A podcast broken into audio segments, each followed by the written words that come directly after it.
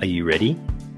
Ready to release internal pain? To find confidence, clarity, and direction for your future? To live a life of meaning, fulfillment, and contribution?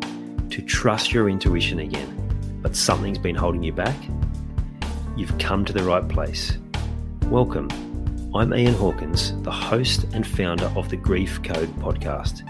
Together, let's heal your unresolved or unknown grief by unlocking your grief code. As you tune in to each episode, you will receive insight into your own grief, how to eliminate it, and what to do next. Before we start, I have one request. If any new insights or awareness land with you during this episode, please send me an email at info at ianhawkinscoaching.com and let me know what you found. I know the power of this work and I love to hear the impact these conversations have. Okay, let's get into it. This is a message for all the highly sensitive souls out there, for the carers, the nurturers, the sometimes overgivers, maybe even people pleasers, the empaths, the intuitive coaches, the healers, the people who just genuinely have a big heart and, and love to be there for other people, love to help. You probably volunteer at some point, whether that's officially or in a more informal capacity with family and friends. I want to share with you something that I've learned from my experience. You take on the energy of what other people are going through. Now, you probably know that already, right? I want to tell you how large that plays out, particularly if you're in that highly sensitive category, you're maybe even hypersensitive. You're pretty in tune with people's emotion. You might notice things that other people don't notice. If you've engaged anyone, and that can be from a conversation to messaging, anywhere where you have emotionally engaged yourself in the conversation, you will carry that person's stuff with you until you make a conscious decision to let it go. Sometimes, even if you make a conscious decision, you can then carry that energy with you and it will be to your detriment until they get a resolution to whatever it is that either you've known about or that they've mentioned to you. Now, just let that sit with you for a while, especially if you're the sort of person who's forever attracting people into your world that just pours their heart out to you. Random strangers, people you work with. If you are a carer or a coach or someone who works in the healing space, maybe as many as 10 or more people that come and see you every day. And each one leaves their mark and you carry that round. And there can be days where you're just not performing at your highest and you don't know why. Tighter than usual, like your brain seems in a fog. Can't concentrate, get distracted. Maybe you start forgetting things. Your, your memory actually decreases. You might look back in something and go, wow, I don't even remember doing that. And this can be good quality stuff too. I've I've written some articles in the past where I've looked back and gone, it's like what reading someone else's work. I've liked it. It's usually pretty good quality, but I just have no recollection of it. Recently, I've been sharing my different lessons through running and had a pretty big breakthrough with a client this morning, significant. And in the lead up, I'd they hadn't been sleeping well, so I hadn't been sleeping well. Significant, right? And we had a big breakthrough this morning. And I ran today, and I've been feeling sluggish when I've been running lately. And it's the fastest I've run in a long time. Oh, it was amazing how good I felt. And it just dawned on me while I was running, I was like, huh, that stuff's still causing an impact when I'm not going through all of my processes, when I'm not sticking to what I know works. Now, some of you may be familiar with the concept of cutting cords. You have this energetic connection with people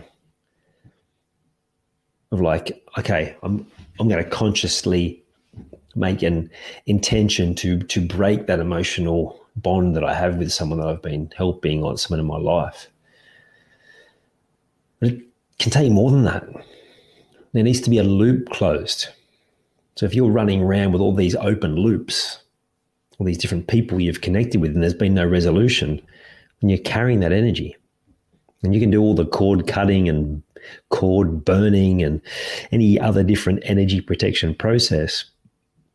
But unless the loop is closed by you intentionally and in a way that they know about as well, just keep having an impact. And again, let that sink in for a bit. Think of how many different people you've connected with. How many open ended conversations you leave.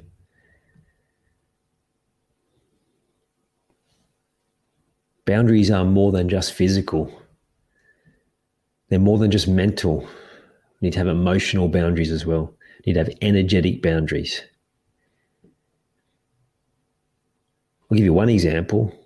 I regularly get people connecting with me, and I don't mind doing that. If I'm meeting for someone, someone for the first time, they've taken the time to message me, then I'll have a quick chat with them for sure. And invariably, that leads to be great to do this again soon. And I'm like, I'm sure it would be. But you can also imagine that I get a heap of people, people saying that to me every week. And I liken it to someone having a friend who's a doctor and saying, be good if I could just call you every now and then and just tell you about my symptoms and, and ask you what's going on. Or a or a plumber friend and dropping around with some broken parts and throwing it on the kitchen bench and going, look, can you tell me what I do with this? Because I've got no idea. So you've got to close the loops. Because that's what hap- hap- that's what's happening for you out there in the world is that people are dumping their plumbing, not literally, but they're dumping their work or they're dumping their stuff on you and you're allowing it to happen and you're not resolving it. You're leaving these open loops. It feels good to help. So don't get me wrong, this is not about stopping helping. It's one of the endearing gifts that you share.